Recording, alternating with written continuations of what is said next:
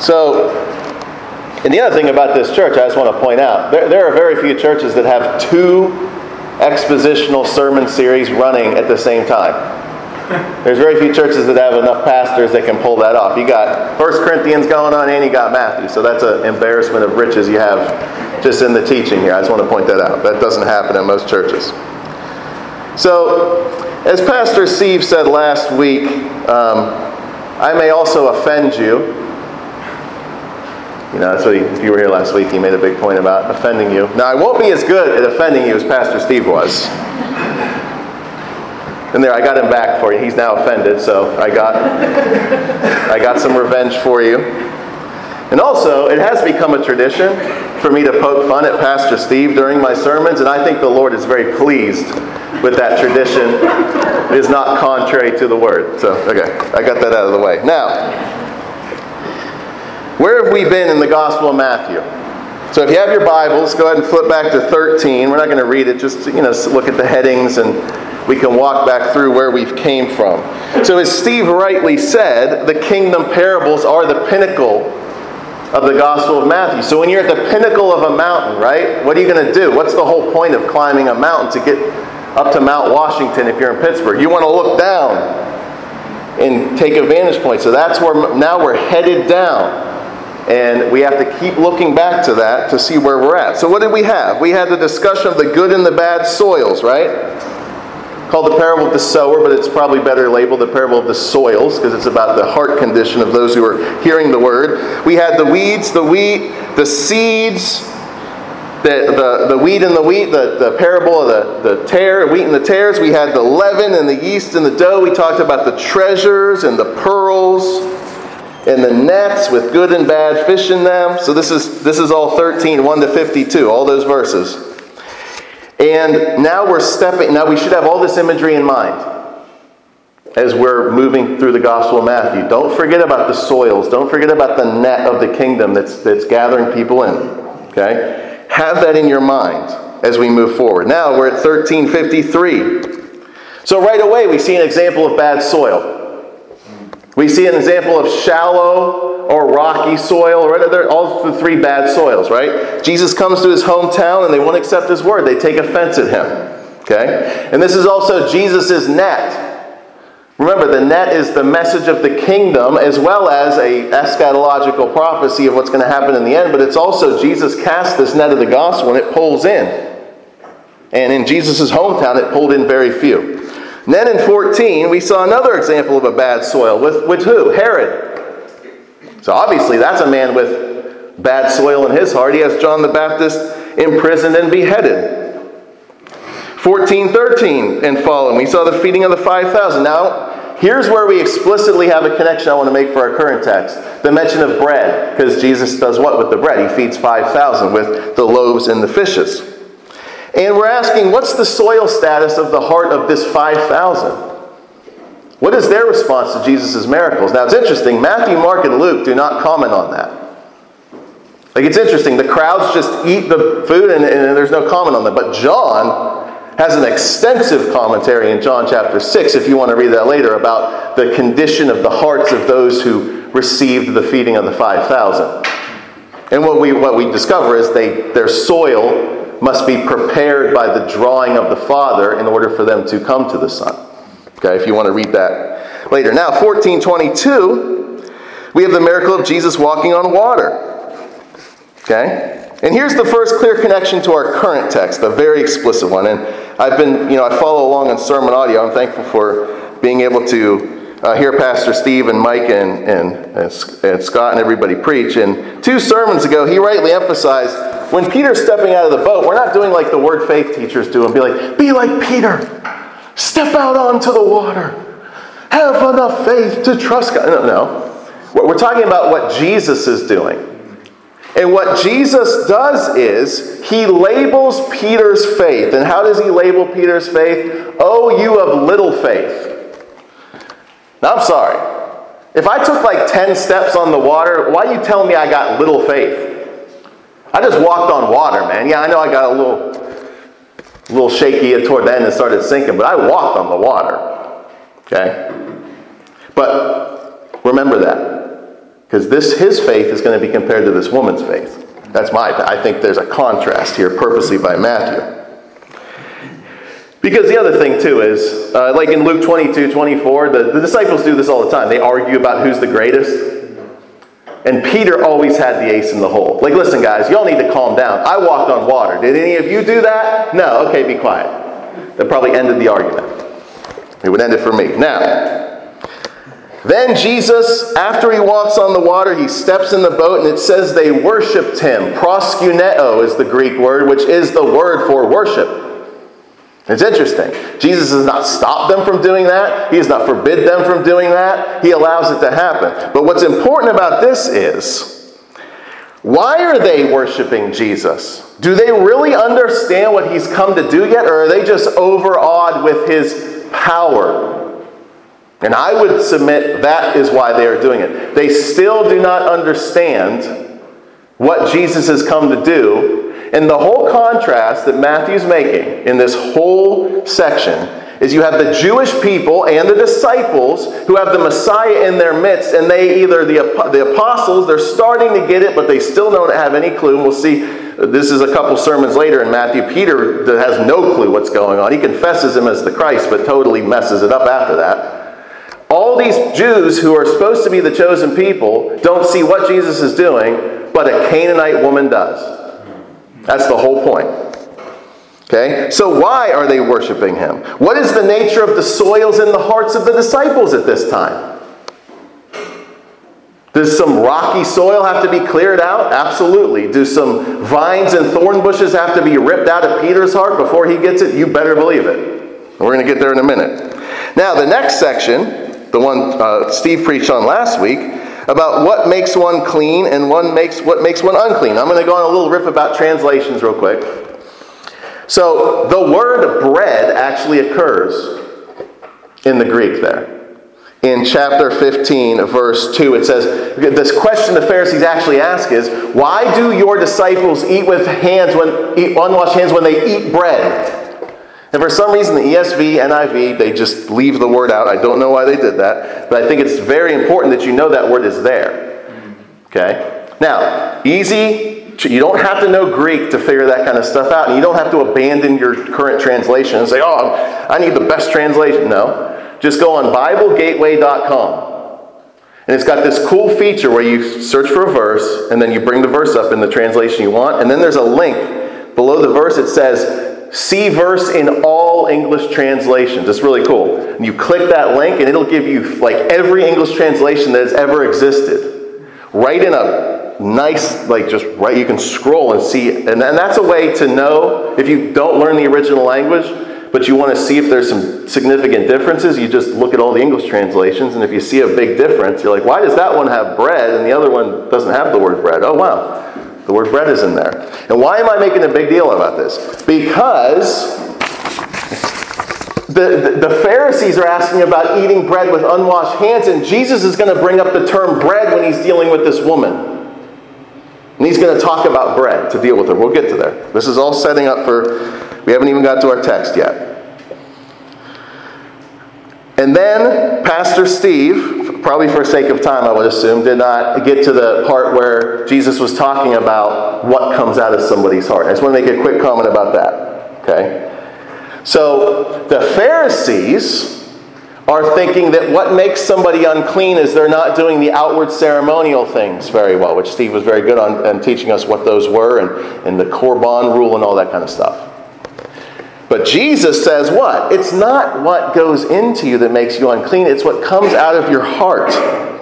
Okay? And we're going to see the connection to the text and the sermon title. I'm sorry, I forgot to give the sermon title. There is something that comes out of your mouth that can actually make you clean. And we're going to see what the woman's faith is that makes her clean. But I want to make a point of application. Jesus teaches in 15, 19, and 20. What does he say? He has a whole list of things that come out of the heart evil thoughts, murder, adultery, sexual immorality, theft, false witness, slander. And that comes out of the nature that's within us. But you know what we, the culture we swim in, that we live in right now? Teaches exactly the opposite. Your problem is your environment. Your problem is your upbringing. Your problem is the way you were raised. Okay? The, the whole social justice movement and all these things, it's all about this, there's all this oppression out there and all this injustice, and that's why people act the way they do. Now, certainly, does your environment have an impact on how you grow up and are raised? Yeah, we see that with the kids we work with at Sunward. But is it going to help the kids at Sunward, especially when they go into early adulthood and late adolescent years, to say, listen, no, the, yeah, I, you're getting into drugs, you're getting into alcohol, you're getting into risky behaviors, but that's just because of how you were raised. No. You have to say that's, it's, you have a sinful nature, and it's in your heart that that stuff, those behaviors are coming from your nature. So you need to repent. But our culture, no. We have a diagnosis for every behavior that people do. We always blame the outward conditions instead of just saying, look, we need to repent. We need to look into our heart first instead of everything around us. Don't we do that? I do that all the time. My first instinct is to blame others. Right, dear? Yes. my first instinct when I'm called out on some behavior is to say, well, that's not my fault. Right? My intention was this. You just didn't see my intentions in my heart. Okay, well, the intention of my heart is usually not, is usually the problem. But I'm thinking I have a pure heart. Now, to our text. Now we are finally at our text. So if you have your Bible open to Matthew 15 21. So let's just walk verse by verse through here and we'll make some applications. And Jesus left there and went away into the region of Tyre and Sidon. Now, stop right there. So, I, this is interesting. I, I, was doing this on the car ride here because I thought, how far is Tyre and Sidon from where Jesus was? 30 miles. It's exactly 30 miles the drive we made to get here today. And imagine walking that. It says it would take 10 hours. I Googled it. If you walk three miles an hour, 10 hour walk. Just a cultural thing, just a sociological point that I was thinking of. Like, what a different way you would live if you had to walk everywhere. How much more time would you have to like enjoy nature and pray to God and converse with fellow disciples and stuff? You have 10 hour walk with Jesus. That'd be cool to walk with Jesus for 10 hours. Like, yeah, we just got 10 hour walk. Okay. Now we're like, oh my gosh. It's a 45 minute drive. Oh, we get all we complain, like Steve's saying. We, we take things for granted, don't we? Like the invention of the internal combustion engine, how that just revolutionized like everything in the culture. Anyway. So, and the, the Greek word there is they're going away somewhere else, so they're trying to get away. And I'll make a point about this later. That they're they're trying to get away from the crowds, get away from the people. Jesus is always trying to do this, to be alone with his disciples. And it rarely works, by the way. They're rarely ever able to get away from the crowd and have some time by themselves. And behold, a woman, Canaanite woman, is the description, from that region came to him crying, saying, so let's stop there. Canaanite woman. Now it's interesting, Matthew labels it Canaanite, Mark says Syrophoenician, but I think Matthew is, there's no contradiction there. We're not going to get into, oh, no, it, can, it can be reconciled to the same thing. But Matthew, I think, is labeling it Canaanite because he really wants to push the contrast from the previous section with the Pharisees. You have the Pharisees, the chosen people, who all they want to do is say, Oh my gosh, you didn't wash your hands. And then you have, and these are the chosen people, the people who grew up studying the law. And by the way, if you were a Pharisee, you would have had the Old Testament memorized if you were an elite Pharisee. I'm talking in Hebrew, word for word. Would you be impressed by that? If I could recite the whole Old Testament to you from memory in Hebrew, you'd probably be like, that dude's got to be close to God. Not necessarily. That's what's crazy about religiosity, right? You can know all the religious texts and still be far from God. So that's the whole point. You got the Pharisees close to God, and then you got a Canaanite. A Canaanite. These are the people that the Israelites were commanded to destroy when they entered the promised land. So that, just don't miss that. That's who this woman is. And she comes and she's crying out to him. Strong Greek word. She's crying out. She's not just submissively, humbly going, Oh, can you please think about. No, she's like, I need help. Crying out to him. Okay, and by the way, that's just an application point. many times, and I, will I'll never stop saying this about abiding grace. You guys have some of the best elders for pastoral care around. But sometimes you need to get over your timidity and just ask for help. Amen? Because some of you aren't getting the help you need spiritually, pastorally, even maybe financially or whatever, because you're not asking for help. And men are the worst with that. Right? I'm not going to ask you for no help. Like, I lost my job and I got some help from Abiding Grace, but I didn't like him, actually, was the one who had to be like, we need money. I'm like, I don't need no money. You know. Anyway, okay. I don't want to go, but that's, she's crying out. All right? And what does she say? Lord, son of David. Now, where she has this knowledge, we do not know. How she is addressing Jesus as a Canaanite woman with the title of Lord, Son of David. Okay? Lord, Son of David. The divine titles. Okay? Kurios, which is translated from the Hebrew Yahweh very consistently in the Septuagint version when they translated the Hebrew into the Greek, addressing him as Lord. And then, of course, Son of David, the messianic title. And what does she say? Oh, wait, I missed an entire important word. She first asks for what? Mercy. That was a big oversight on my part. The, her first stance before she even addresses him is Lord, I need mercy. Right? And what does mercy mean? Remember, grace is being given a gift that you do not deserve. Mercy is having something withheld from you that you do deserve namely the judgment of God. So when you ask God for mercy, you're asking Him to withhold His hand of judgment, which you rightly deserve. So what's this woman recognizing? Right off the bat, she deserves God's wrath. She is a Canaanite. She is unclean. She is, lives in a pagan land. She is not from the people of Israel. She is unclean. She recognizes that. Okay? Have mercy on me, Lord, son of David. My daughter, and the Greek word, I mean, there's a helping word here for the demon. She's demon possessed, but she's terribly demon possessed, awfully demon possessed. This demon possession is a very bad demon possession. So it's, real, it's a really bad issue that she's having with her daughter. Now, what does Jesus do? Verse 23. But he did not answer her a word. Cold shoulder. Ignored you. Pastor Mike, Pastor Mike, hey, can we talk real quick? I, I, got, a, I got an issue. And he just looks at you and walks away. I know Pastor Mike would never do that. But maybe he should start doing that because Jesus did it. I'm just being like Jesus now. Just, I'm not advising that. But it is interesting, right? Don't miss this. Like, Jesus just does not even answer her, he does not even say anything to her. And here's what's interesting.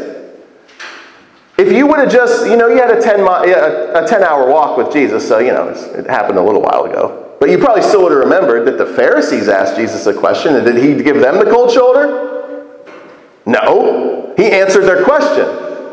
So it's like, wow, so when it comes to these Canaanites, Jesus really isn't about them. So he answers, so he just ignores her. Next part.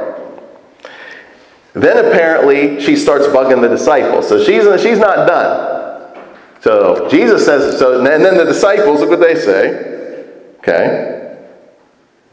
And they kept asking, that's why, you know, Steve, the translation you read, it's, it's a, it's a aorist, it's a, it's a, or imperfect. It's an undefined act. It's happening over and over and over and over and over and over again. They kept asking Jesus, send her away. Get her out of here. By the way, the same, the disciples seem to have an issue with this. It's the same thing they did when the crowd of 5,000 was there. Same Greek word. Jesus, can you send these people away? And I have an application for that in a moment. So send them away because she's asking after us and it's in the it's in the imperfect over and over and over again. She keeps asking us over and over. She's bugging us. And look at jesus' answer here.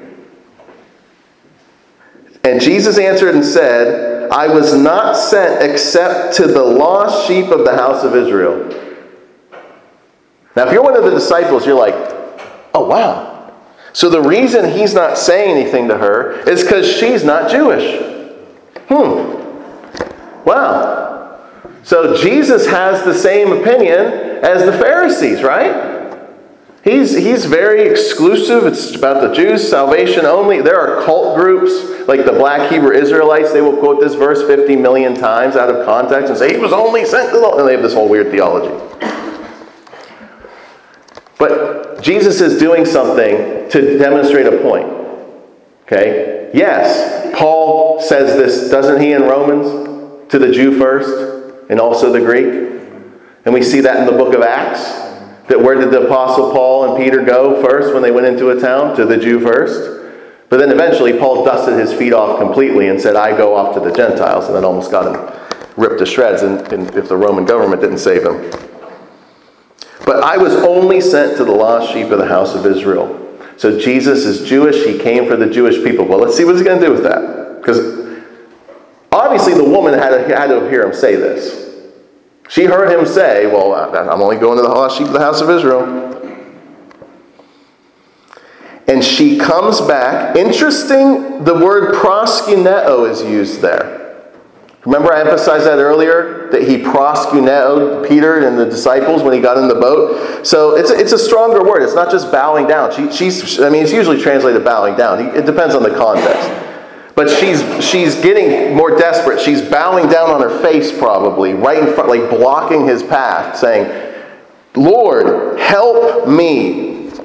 Now, at this point, Jesus has to give her something, right? I mean, it's got to the point where it's like, Jesus, help this lady. And look what he says next. And he answered and said to her, It is not good to take the bread of the children, the children's bread, and cast it, strong Greek word, not just give it. Like when I feed my dog, I just throw them. Now, Kim hand feeds them because they're her little babies and stuff, but I just throw the food on the ground, right? And does the dog care if the food's on the ground? Does the dog have the scruples like, oh, how dare you throw my food on the ground? Okay? That dog back there, I think, is like that, but he might be offended. But it's not right to take the bread that belongs to the children. Now, right away, what should this invoke? At least the previous story. The Jews are talking about washing, eating bread with unwashed hands. He's saying, yeah, we were talking about bread earlier, remember? that bread we were talking about that is being eaten by the covenant people, it's not right to take that bread and throw it to the dogs. To the dogs. Now, at this point, she should just be like, I'm done. And this is what I expected. I mean, this woman probably, it's, it's likely that she, because she knew, I mean, it's possible that it was just a totally supernatural revelation that she knew to call him Lord, Son of David. But it's more likely that she had some contact with, with Jewish culture. And she would have known that that's what the Jews thought about the Canaanites. And instead of being offended and saying, oh, this is great, look what she does. She says, Yes, Lord. Yes, Lord. Let's just let's just stop right there. Yes, Lord. I am a dog. Yes, Lord. It's not right for you to give me any of the children's bread. You're right. You didn't come from me. Salvation belongs to the Jews, as Jesus says in John. You came for Abraham and his children. But she has a pretty big butt there. Yes, Lord, but the dogs eat from the crumbs falling from the table of the master. Even the dogs get a crumb from the table of the master. That is her response. Jesus, I know I'm not entitled to the bread, it belongs to the children, but can I have a crumb? Can I have at least a crumb? And what does Jesus say? Jesus answered, saying to her, O woman, megale, so right into English, mega, something's mega, it's big, right? Great is your faith. And what's this supposed to be contrasted with, as I said earlier? Peter's faith. Oh, you of little faith. So, what's the contrast here? What does Jesus call great faith? I mean, you, just think about it for a second. Jesus is standing here and you crawl up to him and say, Jesus, I deserve nothing from you. I'm a dog. I'm unworthy. I'm unclean. And Jesus says, That is great faith. Do we think that way? Do we really think that way? The word faith people definitely don't think that way. The, the majority of evangelical churches, no, no, you should never have a negative self image like that. How's that great faith? Jesus just labeled great faith saying, I'm a dog, I'm unworthy, give me a crumb. It's unbelievable. And Jesus, with his response, O woman, great is your faith, be it done to you as you desire. And at that very hour, her daughter was healed.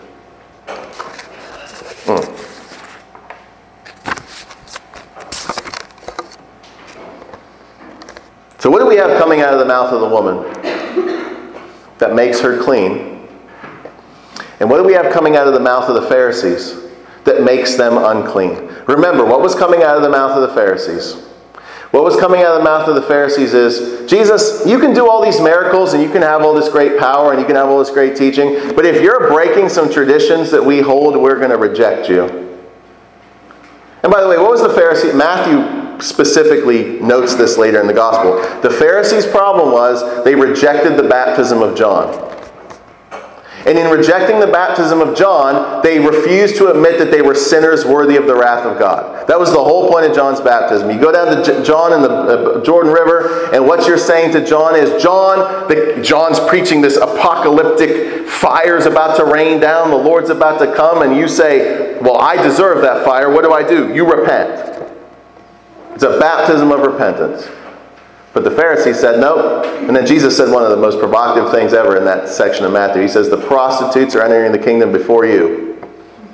Said that right to the Pharisees. But what is the, so what's coming out of their mouth? And this is what we do. Ladies and gentlemen, this is what we do. We focus on outward things. We compare ourselves to others. We watch daytime television. We watch Maury and see the poor girl who's had five baby daddies and she can't figure out who the baby daddy is and uh, getting the paternity test and you are not the father. You ever seen that? And oh. And we just sit at home and go, at least I'm not like her. At least I'm not like her. At least I'm not like him. I mean, our media and our cultures give us a steady dish that we can feast on every day to compare ourselves to others outwardly to convince ourselves that we're righteous. And that's what the Pharisees were doing. This woman had no ability to have that to hide behind, did she? She's a Canaanite in a pagan land. And that's why what comes out of her mouth, which is just a simple confession of, Lord, have mercy on me. I'm a dog. I deserve nothing. I am unclean. Please give me a crumb. Great faith. Clean. Because what did she recognize? What Jesus just taught. It was what was coming out of her heart that made her unclean. And she recognized it. Now,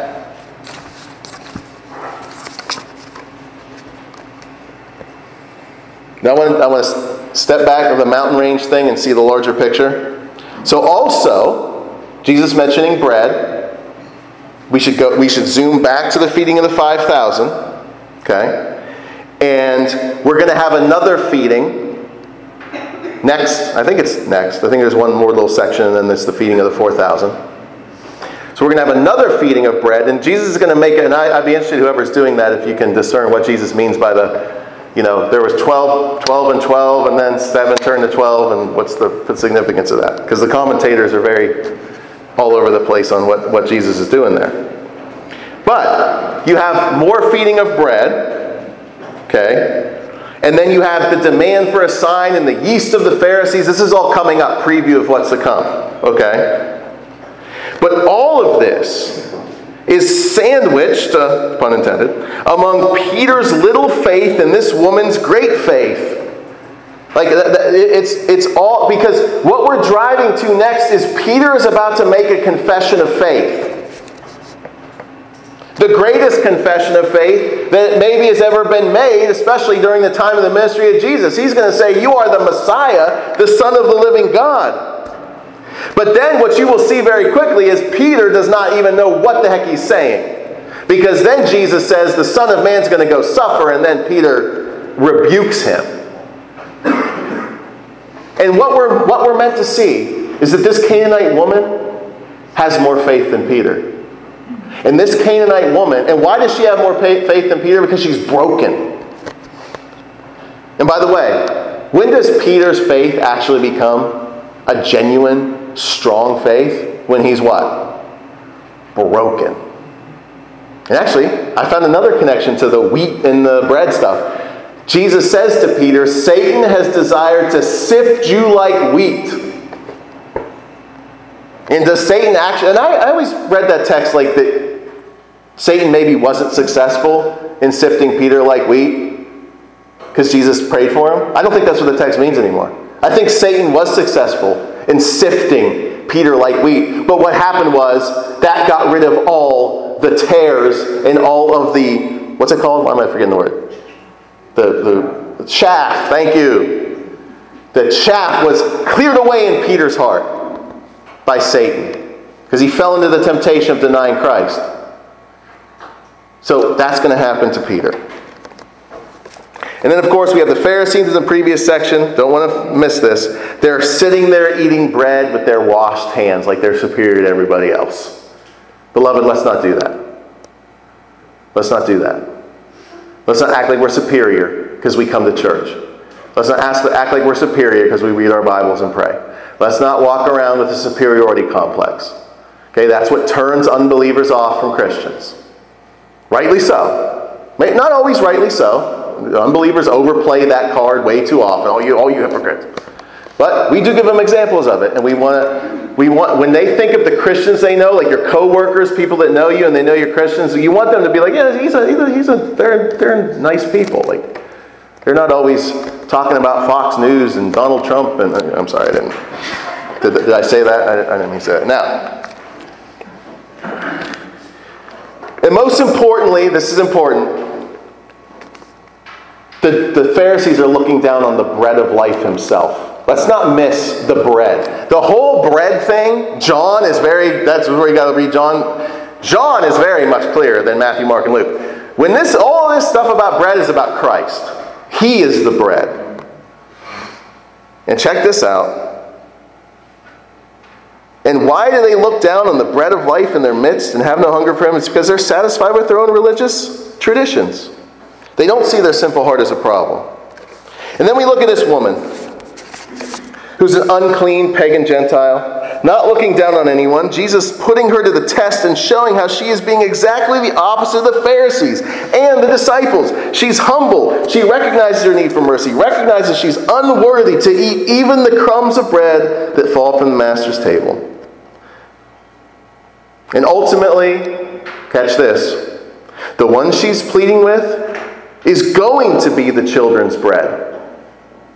That's who he is. He's the children's bread. And what's going to happen to him?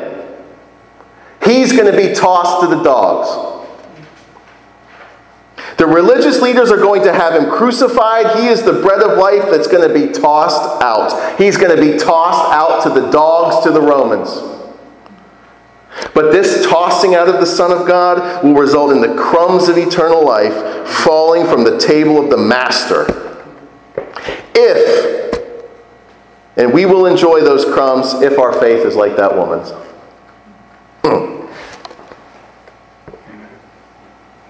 Now we have a prayer that Pastor Steve is going to, it's, it's in your bulletin. I don't know if you noticed it. You might have been like, what the heck is that thing in the middle of the bulletin? It doesn't seem like a worship song.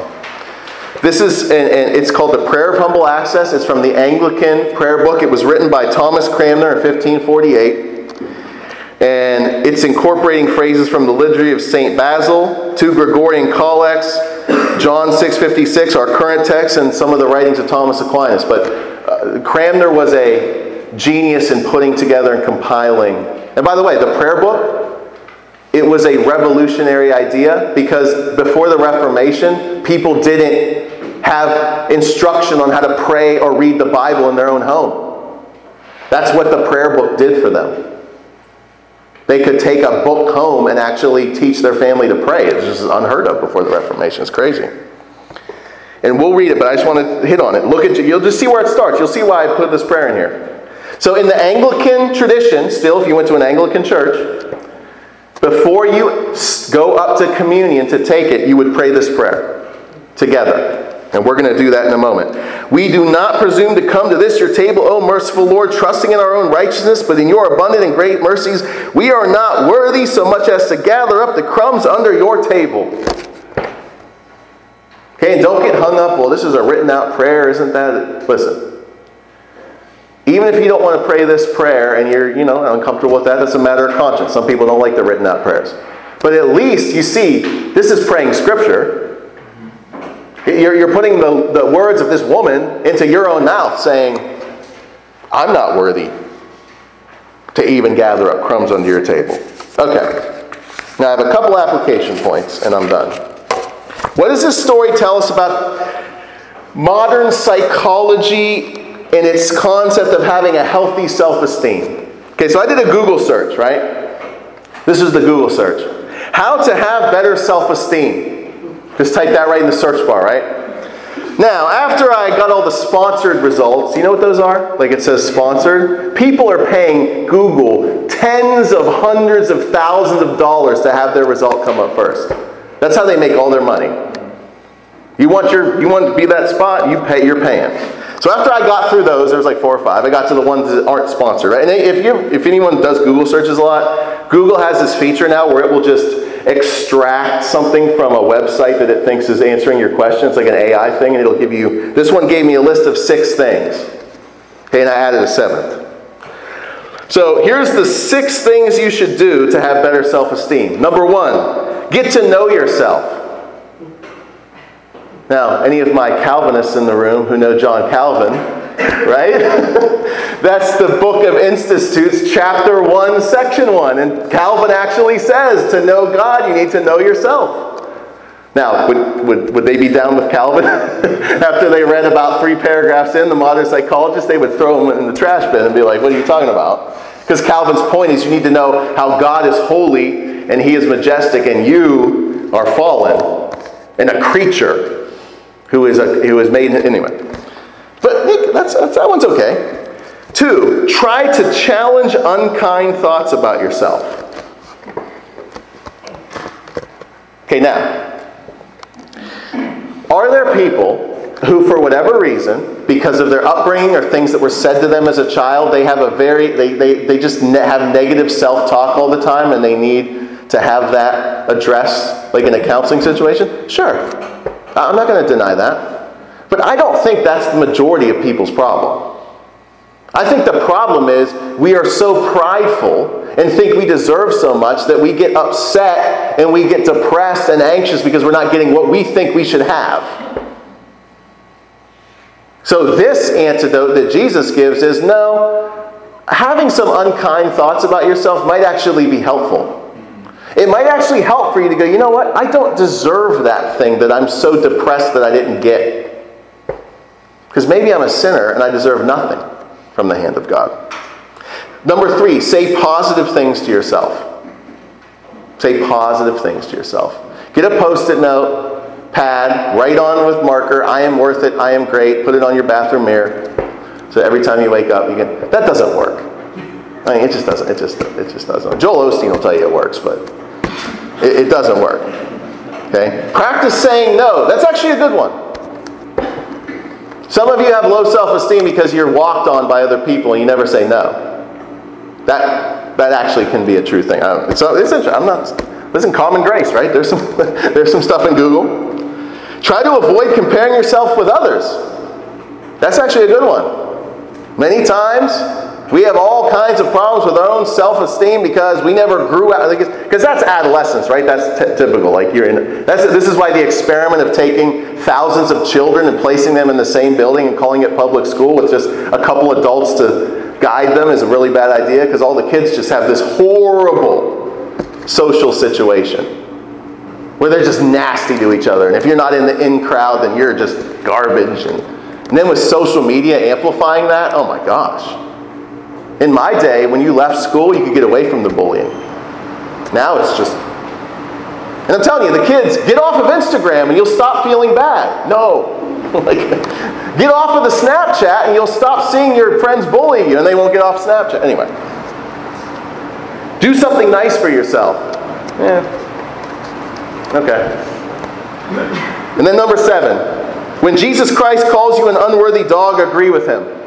No, that wasn't in the Google search, but I added that. I added that one. Because that's what we're looking at in this text. This woman was commended having great faith, and I'm not seeing that she had some healthy self concept. Unless a healthy self concept, biblically, is actually realizing your sin. Now, I want to show you that. I want to, let's, let's go through this really quick. I'm almost done. What were the biblical characters' views of themselves? It's in the same vein. What's a healthy self concept? Abraham. So I'll give you the, the, the verses. You can jot them down if you're taking notes. Genesis 18 27. Abraham is pleading for mercy because God's angels are about to destroy Sodom and Gomorrah, and he knows his nephew Lot is there, and he knows that this fire is deservedly raining down but he's pleading for the life of his, his nephew. And look what he says Abraham spoke up again to the Lord, Now that I have been so bold as to speak to the Lord, though I am nothing but dust and ashes. So, Abraham, the great patriarch, what's his view of himself? He's what? Dust and ashes. Next, Job 40, verse 4 and 42, 6. Job 40, verse 4 and 42, 6. Job answered the Lord, I am unworthy, NIV. Vile, King James Version. Completely unworthy, New English translation. How can I reply to you? I keep my ma- hand over my mouth. The righteous Job, by the way. That's the whole contrast you're supposed to see in the book of Job. God even calls him righteous at the beginning. And he's a righteous man, but what does he say by the end? I am vile. I am unworthy. And then 42 6 at the very end, what does uh, Job say about himself? I despise myself and I repent in dust and ashes. Next we have Isaiah 6 5. When Isaiah experiences the presence of God, what does he say about himself? Woe to me, I cried, for I am ruined, for I am a man of unclean lips, and I live among a people of unclean lips. What was Isaiah's self concept? Same as this woman. She enters the pre- he enters the presence of God, he is unclean. Now, interesting. Luke 5 8. Peter, early in Luke. It's interesting to figure out why Luke notes that toward the beginning of his gospel because Peter isn't put in a very flattering light in the other, he's usually toward the end. So this is when Peter, Jesus gets into Peter's boat and he says, Cast the net over there and you get a huge haul of fish, right? And it happens and this massive haul of fish, and the boat's are sinking. And Peter, when he saw this massive catch of fish, he did what? He fell at Jesus' knees and said, Go away from me, Lord, I am a sinful man. Application point. When God blesses your life, you know how you know you're in a healthy spiritual place? It should humble you and remind you how much you don't deserve it. If you get a good job, if you get a raise, if you get a house, if things are working out in your favor in prosperity. I mean, you know how much money that they could have made right then taking those fish to market? Like they got several boats full of fish.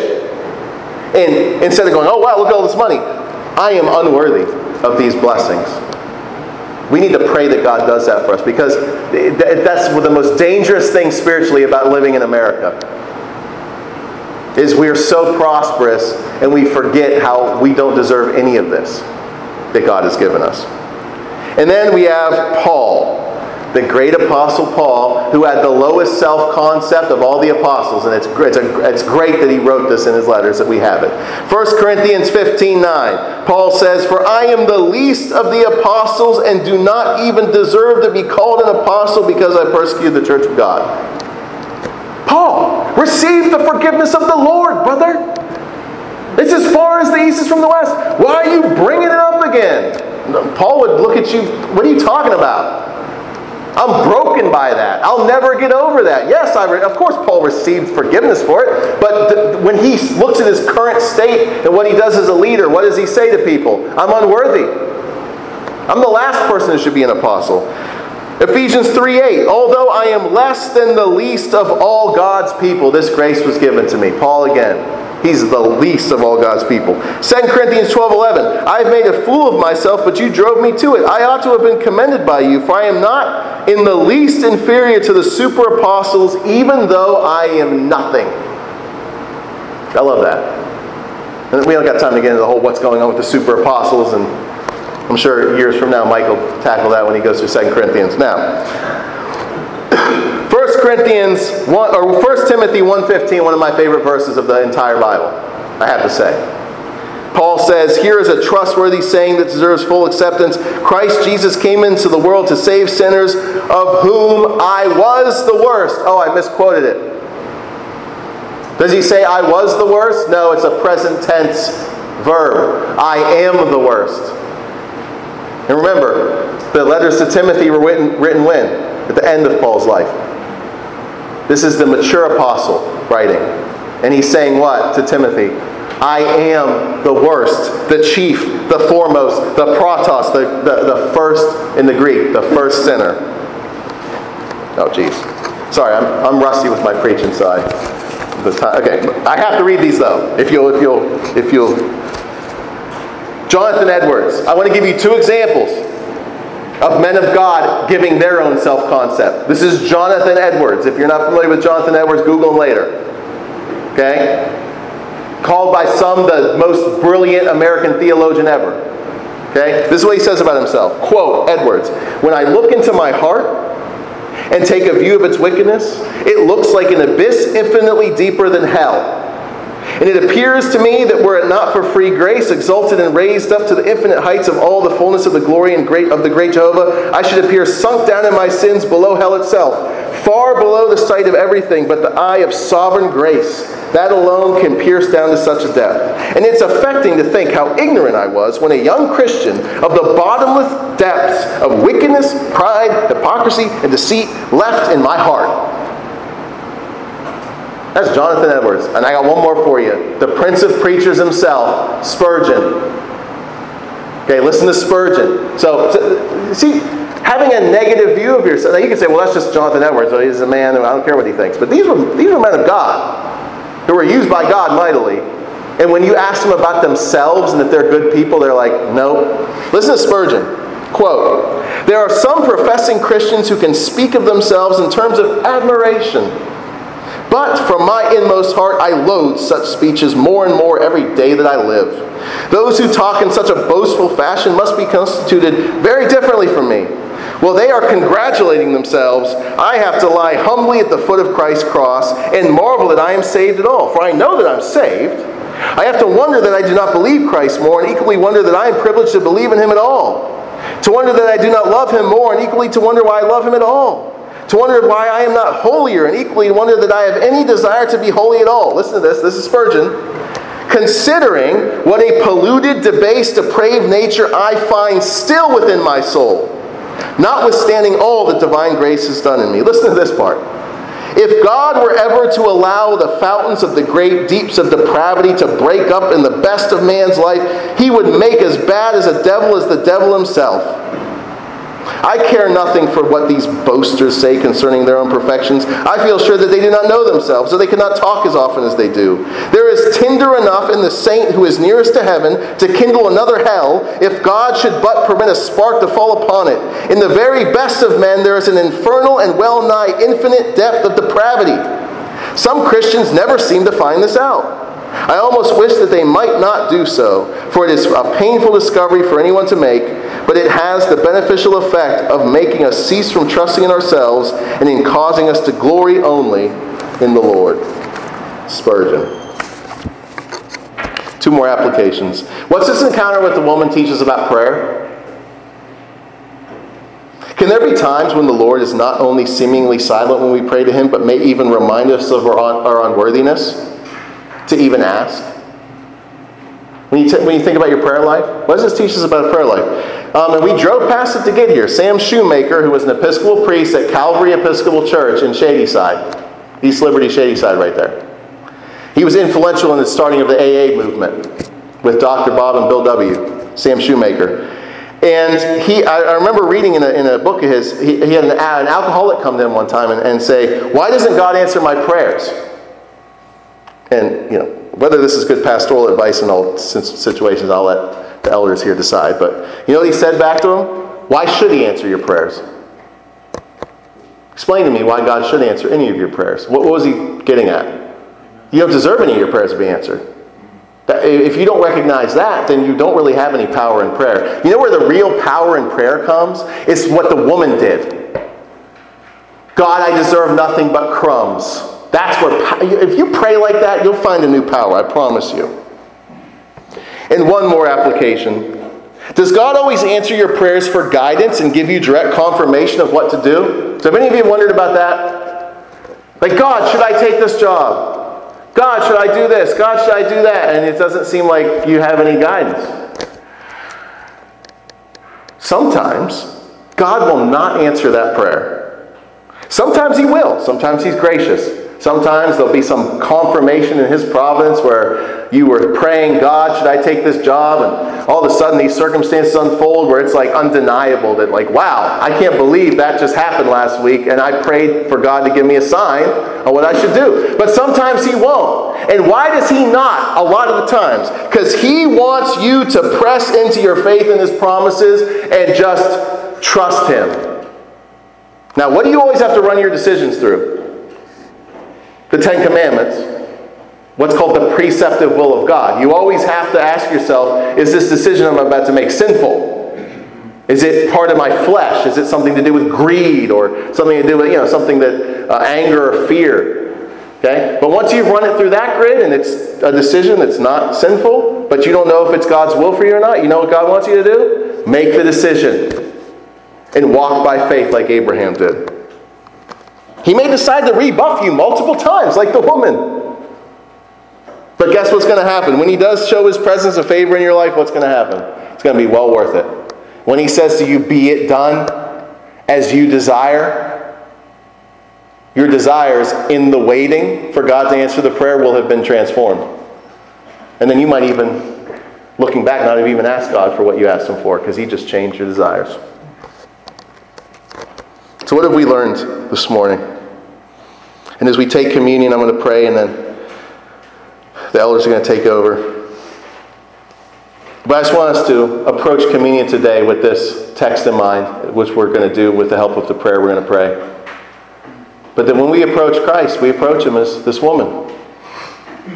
We are unworthy, and we are getting crumbs that are falling from the Master's table. Now, one crumb from Jesus is worth a million things that the world could give us.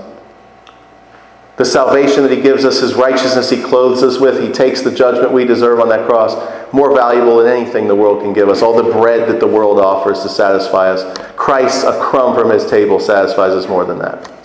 So let's pray. Lord God, I thank you for this word, Lord, and I pray as we continue this journey through the Gospel of Matthew, we would be as your disciples, and we would at the end come to this confession of who you are and we would be broken by our sin, trusting in you, understanding what your kingdom truly is. And we ask this in Jesus' name. Amen.